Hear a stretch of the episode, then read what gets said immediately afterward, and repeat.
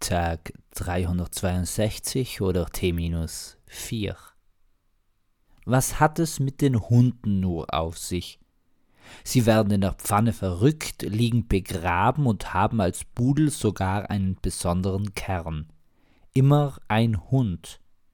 Doch auch mit Grund? Leider nicht. Das erste Sprichwort, also jenes vom Hund, der in der Pfanne verrückt werden soll, wurde falsch aus dem Polnischen ins Deutsche übersetzt. Eigentlich handelt es sich um eine Katze, welche auf Polnisch sehr ähnlich wie Tatze klingt, was ein Hund nicht hat, weil er Pfoten besitzt. Aber ebenso klingt Katze ähnlich wie Hündin. Die Pfanne hat sich im Laufe der Sprachentwicklung verändert, denn nach dem polnischen Sprichwort handelt es sich um eine Katze, die in der Wanne verrückt wird. Weil Katzen kein Wasser mögen. Als Getränk gerne, zum Aperitif vorzüglich, aber nicht als Badezusatz, da doch lieber reines Badesalz oder nur Sand.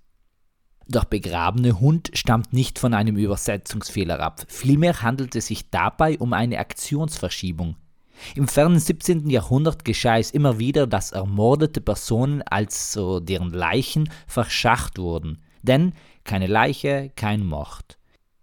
Die Justiz setzte daher damals erstmalig Spürhunde ein, welche nach den Leichen suchen sollten, und es war ein wahrer Erfolg.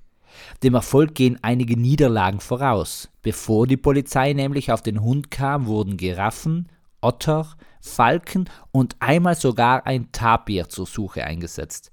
Auch fast immer ergebnislos. Lediglich ein Otter fand eine Leiche, weil diese die Täterin in seinen Bau gestopft hatte. So also suchten Hunde begrabene Menschen und auch Hündinnen. Da liegt also der Mensch begraben, wurde bei einem Fund immer gerufen. Dadurch erhielt diese Tierfamilie großes Ansehen und eine besondere Stellung.